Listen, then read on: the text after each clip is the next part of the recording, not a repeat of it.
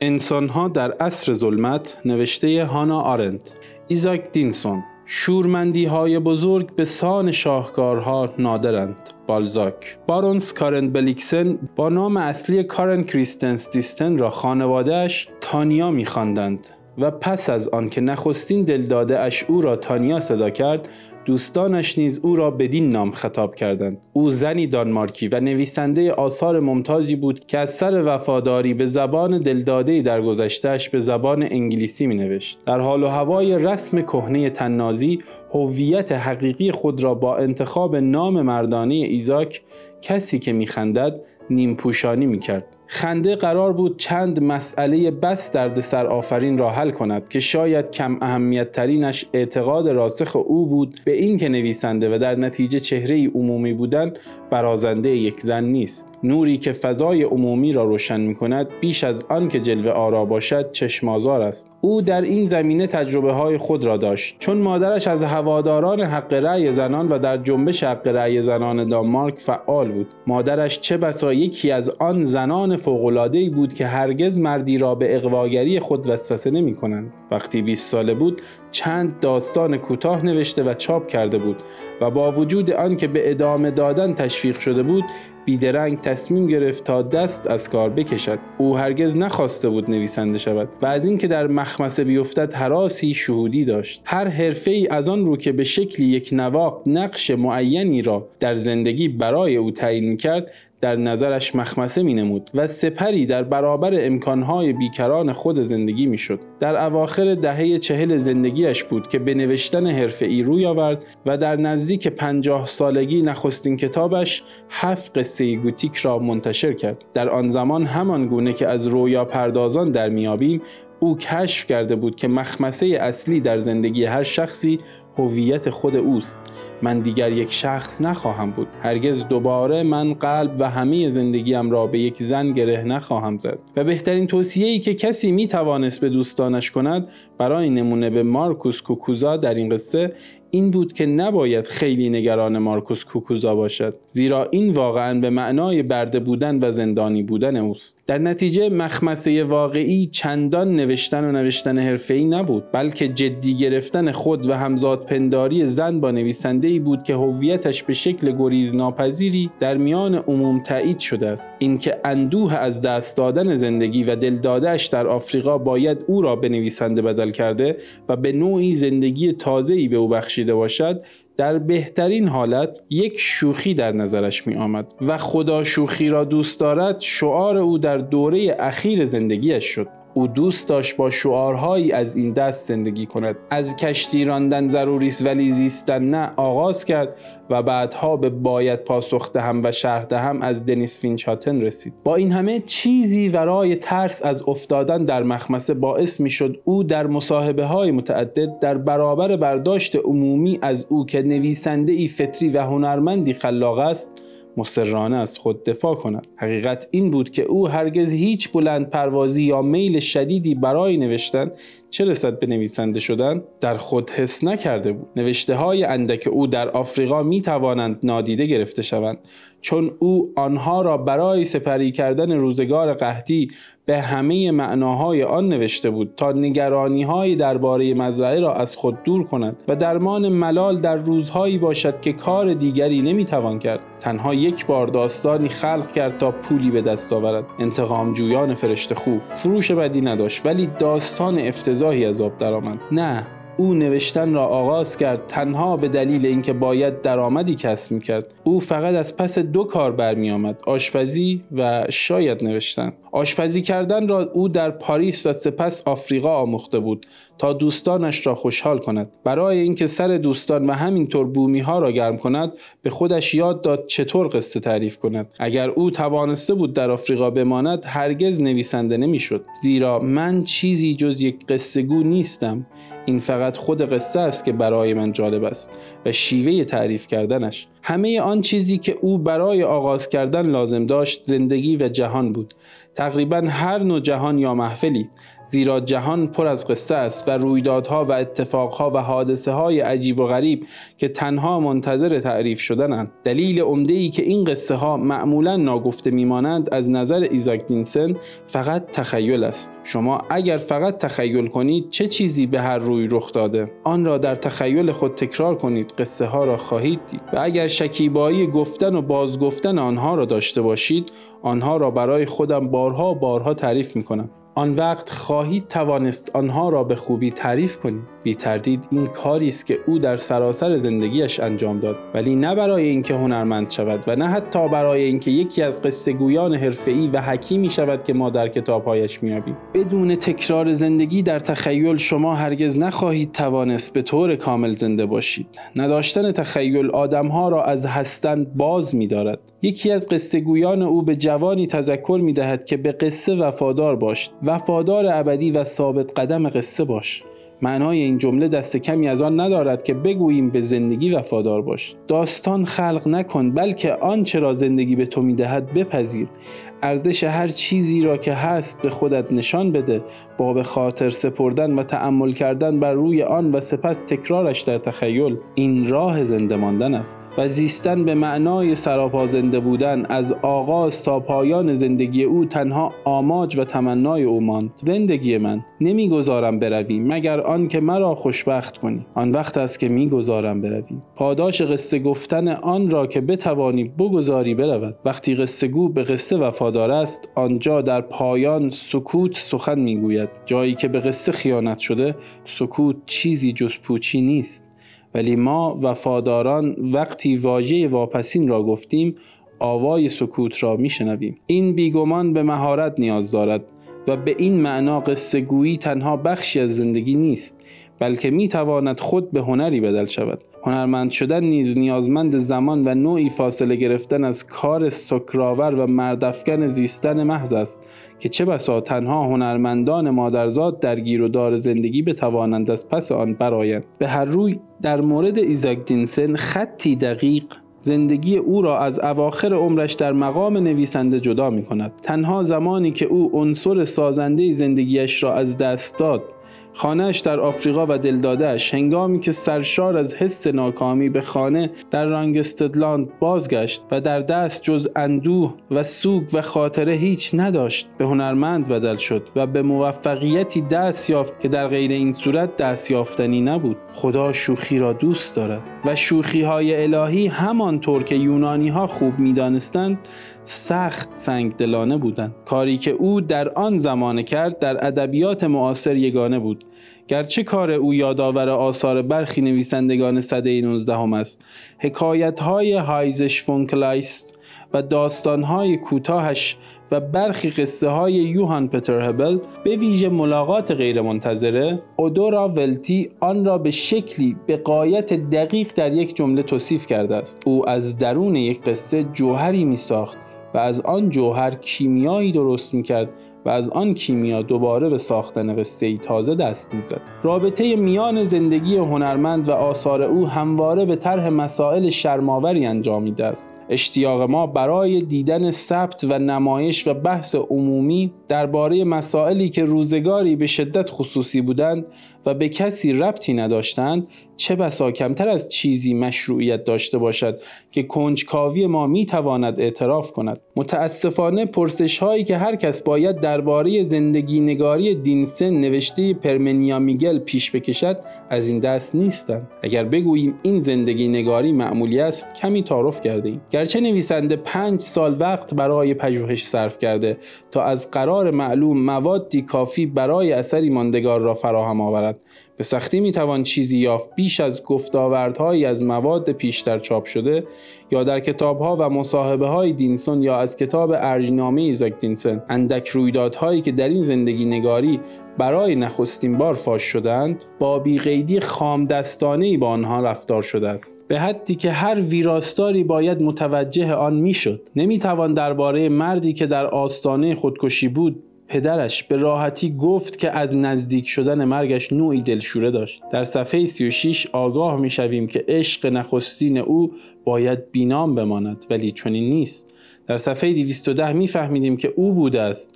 به صورتی گذرا مطلع می شویم که پدرش با هواداران و اعضای کمون پاریس همدلی می کرده و به چپها تمایل داشته است. از زبان یکی از امه ها به ما گفته می شود که پدرش از فجایعی که در جریان کمون پاریس شاهد بوده عمیقا غمگین بوده است. اگر در ارجنامه پیش گفته نخوانده بودیم که پدرش بعدها کتاب خاطراتی نوشت که در آن او حق میهن پرستی و آرمانخواهی کمونی ها را ادا کرد از این زندگی نامه نتیجه می گرفتیم که او واقف به اشتباه خود بوده است. پسرش همدلی او را با کمونی ها تایید می کند و می افزاید در پارلمان حزب چپ حزب او بود. از لاعبالیگری بدتر ظرافت نامعقولی است که در مورد تاکنون معنادارترین رویدادهای تازه‌ای که کتاب در بردارد به کار برده می شود عفونت آمیزشی.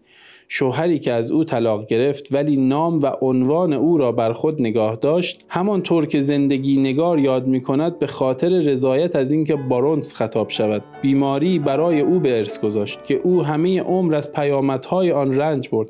سابقه بیماری او اهمیت بسیاری دارد. منشی دینسن اهمیت این بیماری را در میزان فرسایش نیروی او در نبرد قهرمانانه با تضادهای بیماری می‌داند. او مثل آدمی که می‌خواهد جلوی فرود آمدن بهمنی را بگیرد علیه این تضادها می جنگید. از همه بدتر بینزاکتی های معصومانه و جست گریخته بود که ستایشگران حرفه‌ای پیرامون چهره های سرشناس بدان عادت دارند. همینگوی در خطابه پذیرش جایزه نوبل سخاوتمندانه گفته بود که این جایزه باید به آن نویسنده زیبا ایزاک دینسن داده می‌شد و نمی‌تواند به متانت و باریکبینی او غبطه نخورد و اینکه همینگوی خود را برای اثبات مردانگی و ریشکن کردن حس عدم امنیتی که هرگز به طور واقعی بر آن فائق نشد ناگزیر باید بکشد حیوانات را شکار کند. ایزاک دینسن یا شاید بارونس بلیکسن خود سفارش نوشتن این زندگی نگاری را داد و ساعتها و روزها با خانم میگل سپری کرد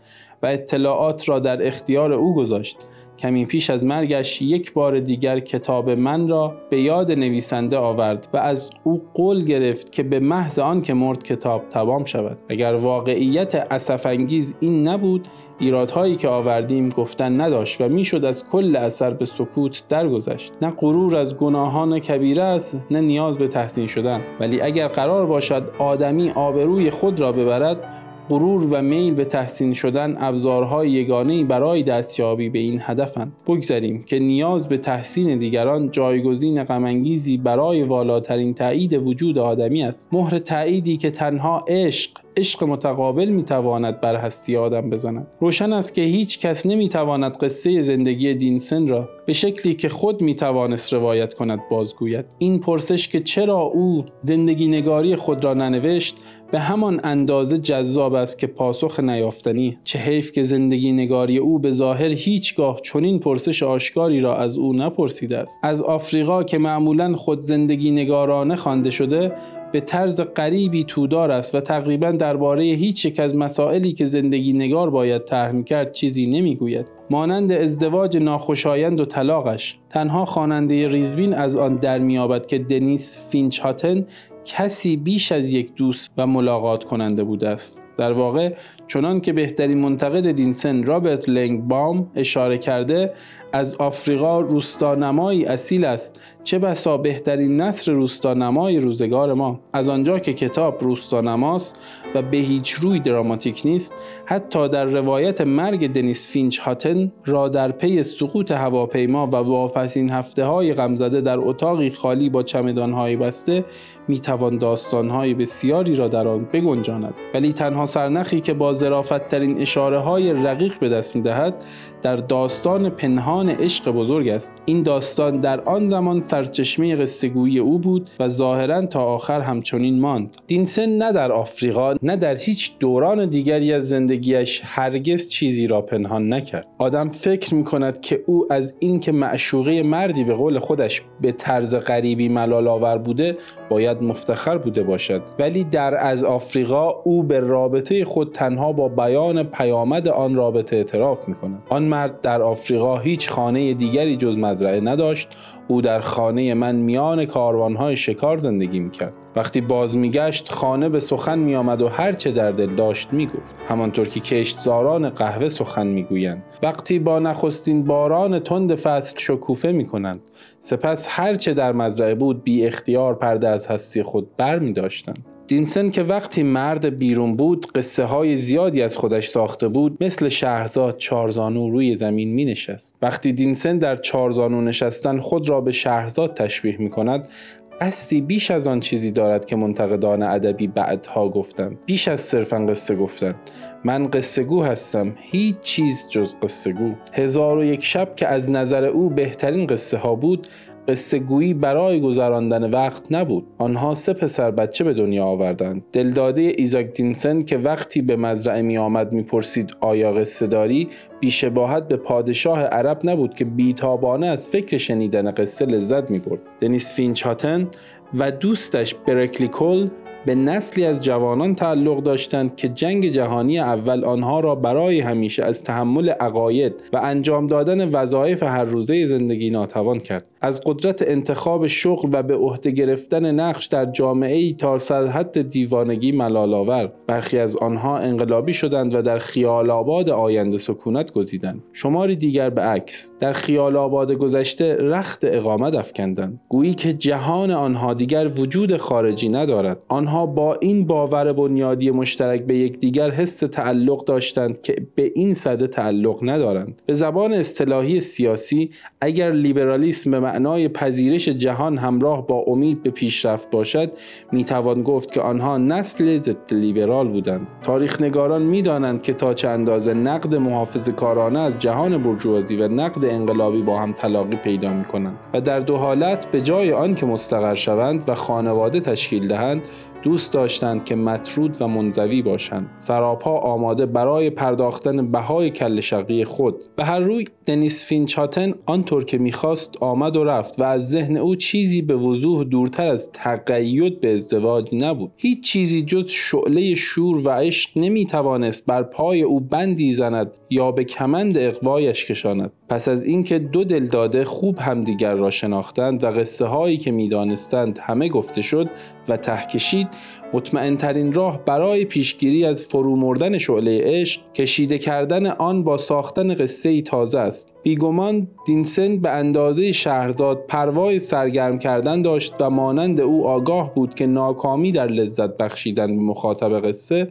برای او مرگبار خواهد بود. در نتیجه آفریقا همچنان وحشی و اهلی نشده صحنه کاملی برای داستان عشق بزرگ است. در آنجا می‌شد میان احترام و برازندگی خطی کشید و بر اساس این آموزه آشنایان را از انسان و حیوان به دو طبقه تقسیم کرد. ما حیوانات خانگی را موجوداتی قابل احترام به حساب می آوریم و حیوانات وحشی را موجوداتی برازنده. موجودیت و موقعیت حیوانات خانگی در رابطهشان با با همستان تعیین می شود ولی موقعیت و هستی حیوانات وحشی در رابطه مستقیم آنها با خداوند تعیین می یابد فرض بر این است که مرغ و خوک در خور احترام مایند. مادامی که با حفظ امانت سود سرمایه صرف شده برای ایشان را باز میگردانند و طبق انتظار ما رفتار می کنند. متاسفانه درباره حیوانات وحشی ما اعتقاد داریم که آنچه به با همستان انسانی و در برابر بدهی به ما باز میگردانند بسنده نیست ولی خوب می‌دانیم که ارتباط مستقیم با خدا چه مشترک ما با کرگردن و فلامینکو است و ما هرگز نمی توانیم حتی به بهانه اخص عالی ترین تایید از محیط پیرامونی خود آن ارتباط را از دست بدهیم. در میان عواطف عشق بزرگ ویرانگر سنت های پذیرفته اجتماعی و به همان اندازه خارشمارنده اموری است که شایسته احترام ما شدند. این همان طرز برخورد مطرودان و منزویان با جهان متمدنی بود که از آن زاده شدند. ولی زندگی در جامعه زیسته می شود. همانطور که در داستان غم فرجام زوجهای پرآوازه عاشق در ادبیات می‌بینیم عشق نیز ویرانگر زندگی است. طبعانه عشق رومانتیک که صحنه آرای سعادت ازدواج میگردد آیا اگر نه خود شور عاشقانه که زندگی شورمندانه با گریختن از جامعه تضمین نمی شود؟ آیا دینسن دانمارک را به این سبب ترک نکرد که می‌خواست فارغ از عطا و لقای جامعه زندگی کند. چه شد که تصمیم گرفتم به آفریقا بروم. او این پرسش را می‌پرسید و پاسخ آن را از ترانه ارباب می‌داد که واژههایش چراغ قدمها و روشنایی راه من شد. شهرزاد با هر چیزی که نامش تداعی می کند در میان دو جین دیوانگان شکسپیر از بلند پروازی دست شسته و عاشق زیستن زیر آفتاب است. جایی در اوج 9000 پایی یافته و از آن بلندی تسخر زنان میخندد به آرزو اندیشی های آمدگان هیئت مبلغان مذهبی بازرگانان و خود حکومت که به قصد آبرومندانه کردن وضع قاره آفریقا بدان پا نهادند. عزم او هیچ نیست جز محافظت از بومی ها جانوران وحشی دور افتادگان و منزویان وحشیتر در برابر اروپا و تیمارداری از ماجراجویانی که با معصومیت دوران پیش از حبوط آدم راهنمایان و شکارچیان کاروان شکار بدل شده بودند. این آن چیزی بود که دینسن می‌خواست باشد شکلی که می‌خواست زندگی کند و تصویری که از خودش داشت و میشناخت. او در چشم دیگران به ویژه دلدادهش ضرورتا اینطور به نظر نمی آمد دلدادهش او را تانیا خواند و بعدها تیتانیا را هم بدان افزود. به دنیس گفت چه جادویی در مردم و زمین اینجاست. و دنیس با لطف مهرامیزی به او تبسمی کرد و گفت جادو نه در مردم و زمین که در چشمان تماشاگر است.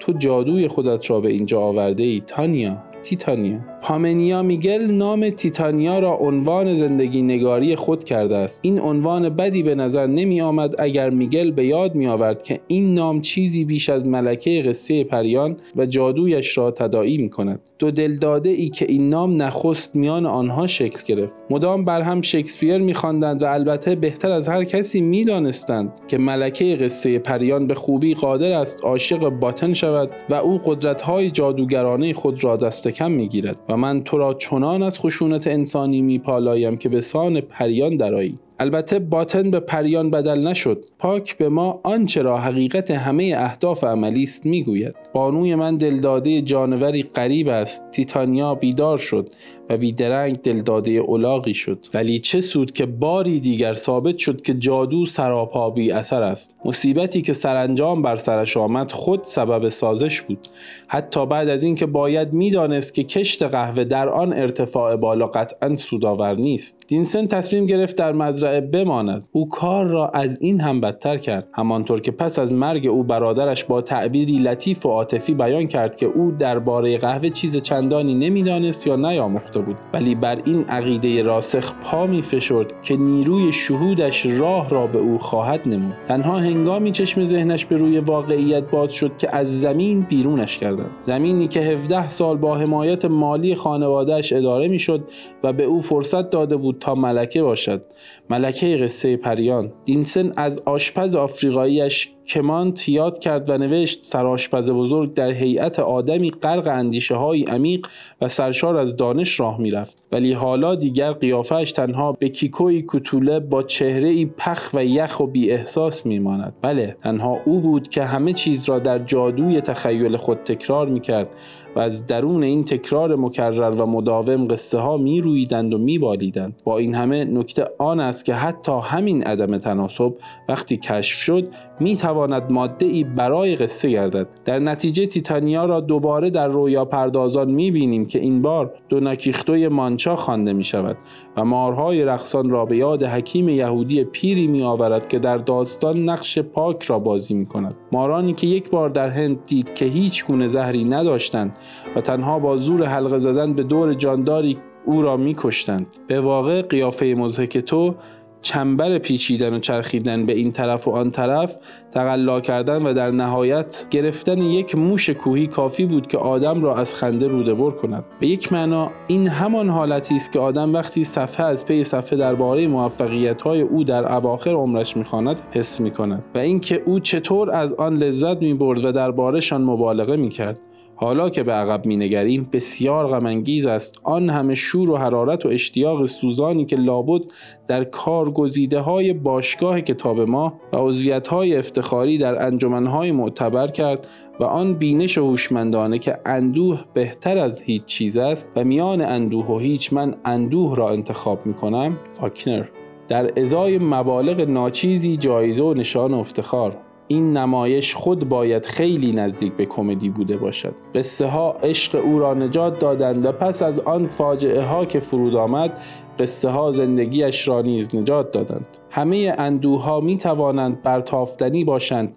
اگر آنها را در قصه بگذاری یا قصه درباره آنها بگویی. قصه معنای چیزی را آشکار می کند که به قصه در نیاید. پاره تحمل ناپذیری از رویداد محض خواهد ماند. شخص ساکت نابغه‌ای به اعتراف همگان جامع که همچنین دارای ایمان واقعی است. وقتی خدمتکار عربش میشنود که دنیس فینچاتن در گذشته می‌گوید الله اکبر. درست مثل دعایی که به زبان کدیش ابرین نزدیکترین بستگان برای میت می‌خوانند. مقدس باد نام او. چون این کسی از درون قصه او سر برمیآورد زیرا در تکرار تخیل رویدادها چیزی می‌شوند که او سرنوشت مینامد. همنوایی با سرنوشت خود چنان که کسی نتواند رقصنده را از رقص باز شناسد و پاسخ این پرسش که تو کیستی پاسخ کاردینال خواهد بود.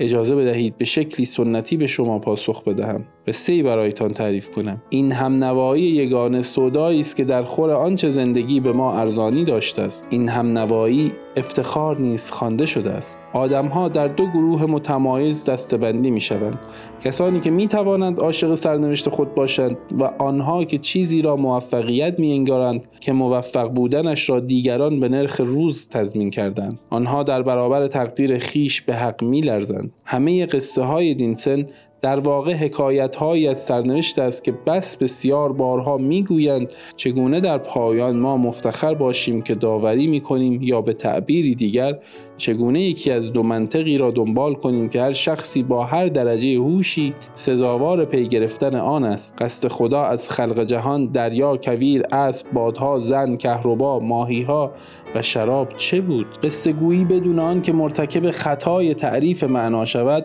آن را آشکار می کنند موجب همخانی و آشتی با چیزها چنان که هستند می شود و چه بسا تا باور می کنیم که قصه در نهایت سخن واپسینی را که ما از روز داوری انتظار می‌بریم به طور ضمنی در دل دارد. با این همه اگر به فلسفه قصه گویی ایزاک دینسن گوش فرادهیم و به زندگی خود او در پرتو این فلسفه بیاندیشیم ناگزیر از این واقعیت آگاه خواهیم شد که کوچکترین سوء تفاهم کوچکترین اشتباهی در تاکید نهادن بر چیزی لاجرم همه چیز را تباه خواهد کرد. اگر آنطور که فلسفه دینسن القا می کند زندگی هیچ کس چنان نیست که فکر کند قصه سرگذشتش گفتنی نیست آیا نمی توان نتیجه گرفت که زندگی می توان و حتی باید به سان قصه زیسته شود؟ اینکه آنچه هر کس در زندگی انجام می دهد باید در جهت بدل کردن قصه به واقعیت باشد. او یک بار در دفتر یادداشتش نوشت که افتخار ایمان به ایده است که خدا در هنگام ساختن ما داشته است. شخص مفتخر از این ایده آگاه است و در پی تحقق بخشیدن بدان برمیآید. به نظر کاملا روشن است از آنچه اکنون از دوران اولیه زندگی او می‌دانیم. همان چیزی است که وقتی او دختری جوان بود کوشید انجام دهد. ایده ای را تحقق بخشد و با تحقق بخشیدن به قصه ای قدیمی سرنوشت خود را پیش بینی کند. این ایده میراث پدرش بود. پدری که او بسیار دوست داشت وقتی ده ساله بود مرگ پدر نخستین اندوه سنگینش بود. وقتی بعدها فهمید که پدرش خودکشی کرده بود این نخستین شکی بود که او حاضر نشد از چنگ آن رهایی یابد. قصه ای که او تصمیم گرفت بازیگر نقش آن در زندگی باشد. در واقع صحنه ای از قصه پدرش بود. پدرش دلبسته یکی از شاه های قصه های پریان بود که همه او را دوست داشتند و پدرش او را پیش از ازدواج می شناخت و عاشقش بود. دختر ناگهان در سن 20 سالگی مرد. پدرش این را به او گفته بود.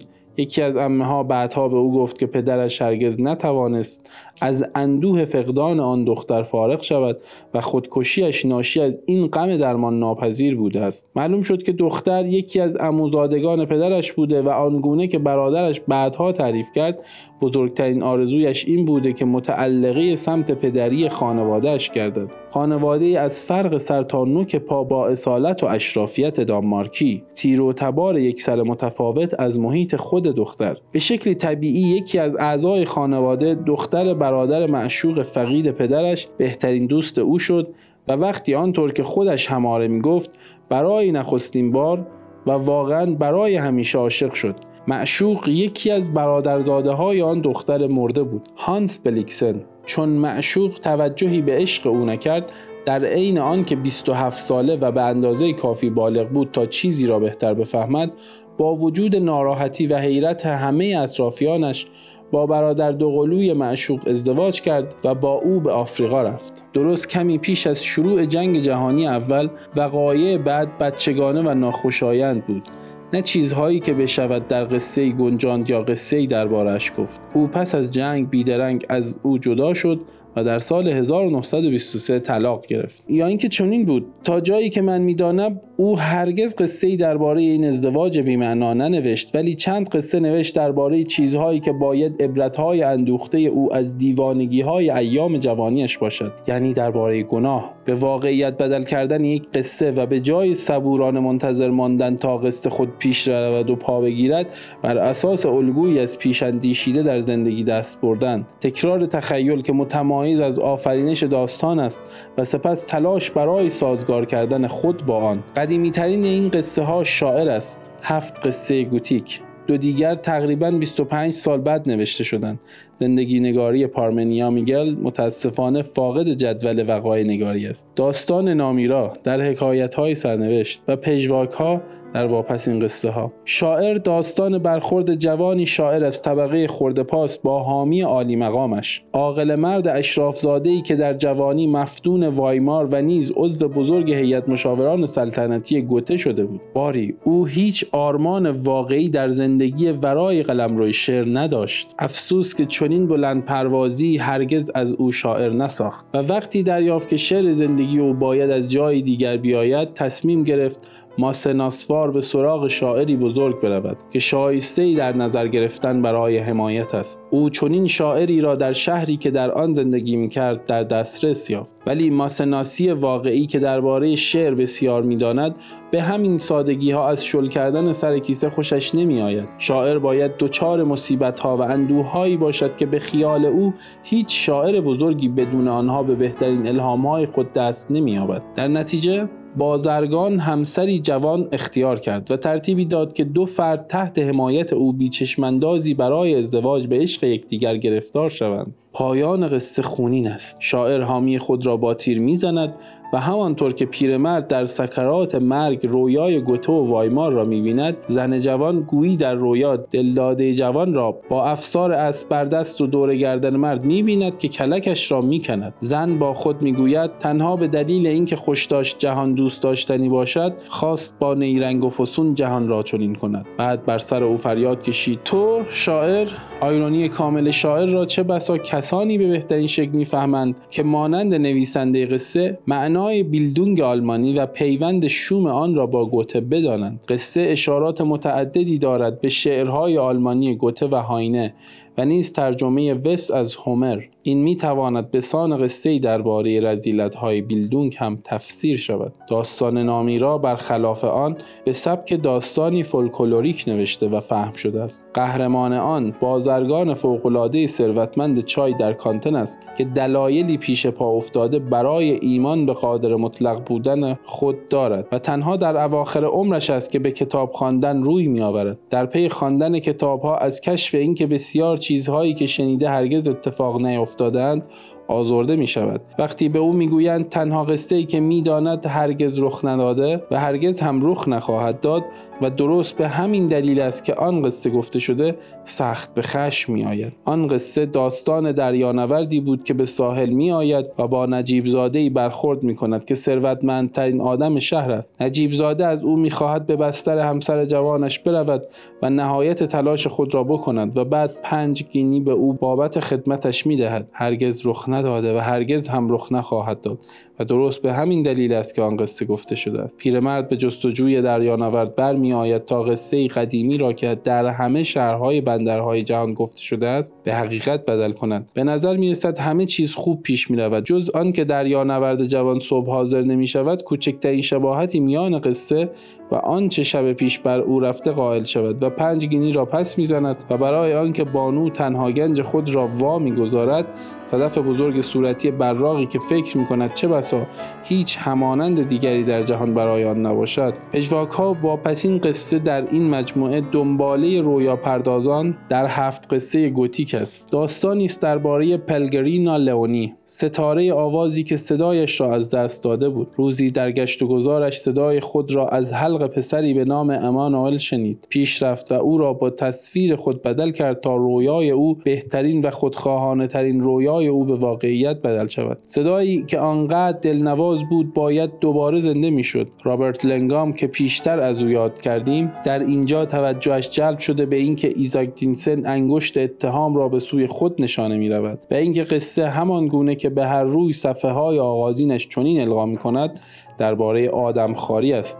ولی چیزی در آن نیست که تایید کند خواننده پسر را میخورده تا جوانی خود را بازیابد و پلگرینا لئونی را که او 22 سال پیش در میلان به خاک سپرده بود از نو زنده کند. صرفا انتخاب جانشینی مرد پیش درآمد چنین تحویلی است. نتیجه گیری خود خواننده آن است که صدای پلگرینا لئونی دیگر هرگز شنیده نخواهد شد. پسر پیش از آن که سنگاندازی به سوی او را آغاز کند او را متهم می کند تو جادوگری تو خوناشامی. اکنون می‌دانم که اگر برای درس بعدی آواز به سوی تو بازگردم باید بمیرم. همین اتهام ها را می توانست جوان شاعر به حامی خود بزند یا آن جوان دریانورد به حامیش و به طور کل هر کس که با هر بهانه از کسی کمکی دریافت کرده و ابزاری برای تحقق رویای او قرار گرفته است. بنابراین دینسن میاندیشید او می‌تواند بدون عشق ازدواج کند. چون اموزادهش او را نیاز داشت و چه بسا تنها انسانی بود که به او نیازمند بود در حالی که او از اموزاده اش بهره می گرفت تا زندگی تازه ای را در آفریقا آغاز کند و در میان بومیان بزید. همانطور که پدرش این کار را کرده بود و مانند عزلت گزیده ای در میان قبیله سرخپوست چیپوا زیست. او به دخترکش که مهمترین استعدادش قدرت فراموش نکردن بود گفت سرخپوستان از مردم متمدن اروپای ما بهترند. چشمان آنها بیشتر از ما می‌بینند. آنها فرزانه ترند باری. دوران اولی زندگیش به او آموخت که گرچه می‌توانی درباره زندگی همه قصه ها را بگویی